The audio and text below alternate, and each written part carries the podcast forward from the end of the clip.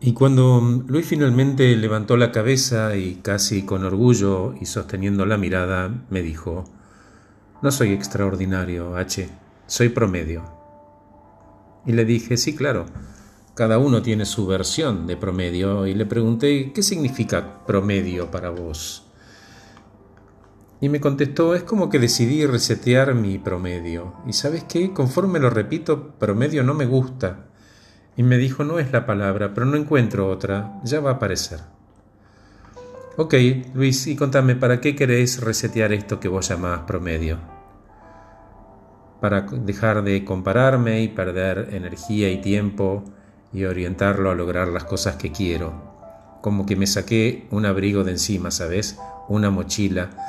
Y al sentirme un poco más libre por haber dejado de hacer las cosas del otro Luis, fui probando cosas nuevas. Y costó y cuesta, pero confieso que cada día un poco menos. Bien, Luis, contame más, por favor. Bueno, que fui probando cosas para mí sin necesidad de compararme con otros, y como no lo comenté con nadie, nadie se tomó el atrevimiento de opinar ni comparar. ¿Y cómo te está yendo? Bien, me dijo, voy teniendo resultados. No me comparo y cada vez tengo menos días más o menos, ¿viste? Porque... Y antes de hablar inspiró profundamente y soltó el aire y dijo, ah, es cero presión, H. Y cuanto más rápido suelto lo que no funciona, más rápido arranco con otra manera porque ni siquiera tengo que dar explicaciones o inventar pretextos. Es todo tiempo de calidad, ¿sabes? Y de repente empezaron a aparecer cosas que no tenían que ver con el viejo Luis. Siempre me gustó la idea de competir, ¿no es loco? Justo a mí. Justo a mí que me quiero correr de las comparaciones, pero esto va a ser como correr solitario, ¿sabes? Como Forrest Gump. Y se rió, eh, aunque esté rodeado de corredores, no importa. Así que busqué un profesor que me enseñe a correr, cómo, cómo respirar, entrenar y eso. Y mejor cada día, ¿sabes? Él es como vos, pero para correr.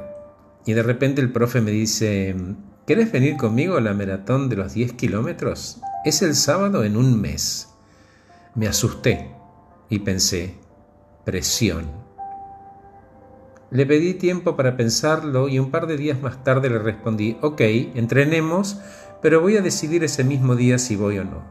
Quiero que este viaje siga siendo un placer. No quiero caer en la comparación de llegué 999 de 1000. Entonces me metí online y busqué historias similares y me di cuenta que había una cosa en común no solo con los maratonistas. Ajá, ¿y cuáles? le pregunté. Y me contestó que lo hacen para ellos.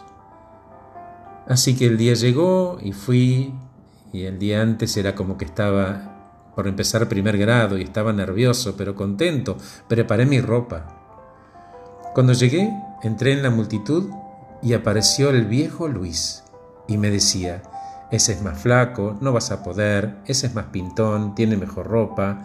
Mira que ellos son un equipo y se ríen entre ellos y hacen estiramiento. El calzado de ellos es mejor. No estaba bueno, H. Pero ¿sabes lo que pasó? En ese momento apareció mi profe y con una sonrisa me abrazó y me dijo, qué bueno que viniste. Así no estoy solo. Y nos reíamos los dos. Y sabes qué, H, me di cuenta que ese grupo no le importaba acerca de mi promedio y enseguida me olvidé de ellos.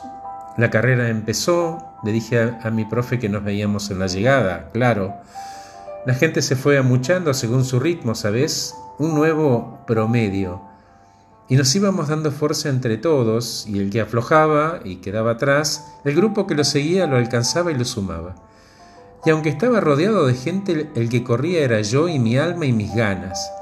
Y esa carrera terminé. No quise saber en qué posición, pero mi profe estaba esperándome y me levantaba la mano como que había salido primero. Yo estaba re contento.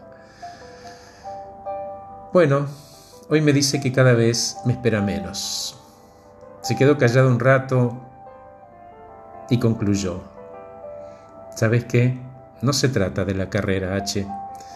Estoy tratando de ser mejor como papá, como esposo, como compañero de carrera, porque todos los que están al lado mío, cada uno está corriendo su propia maratón.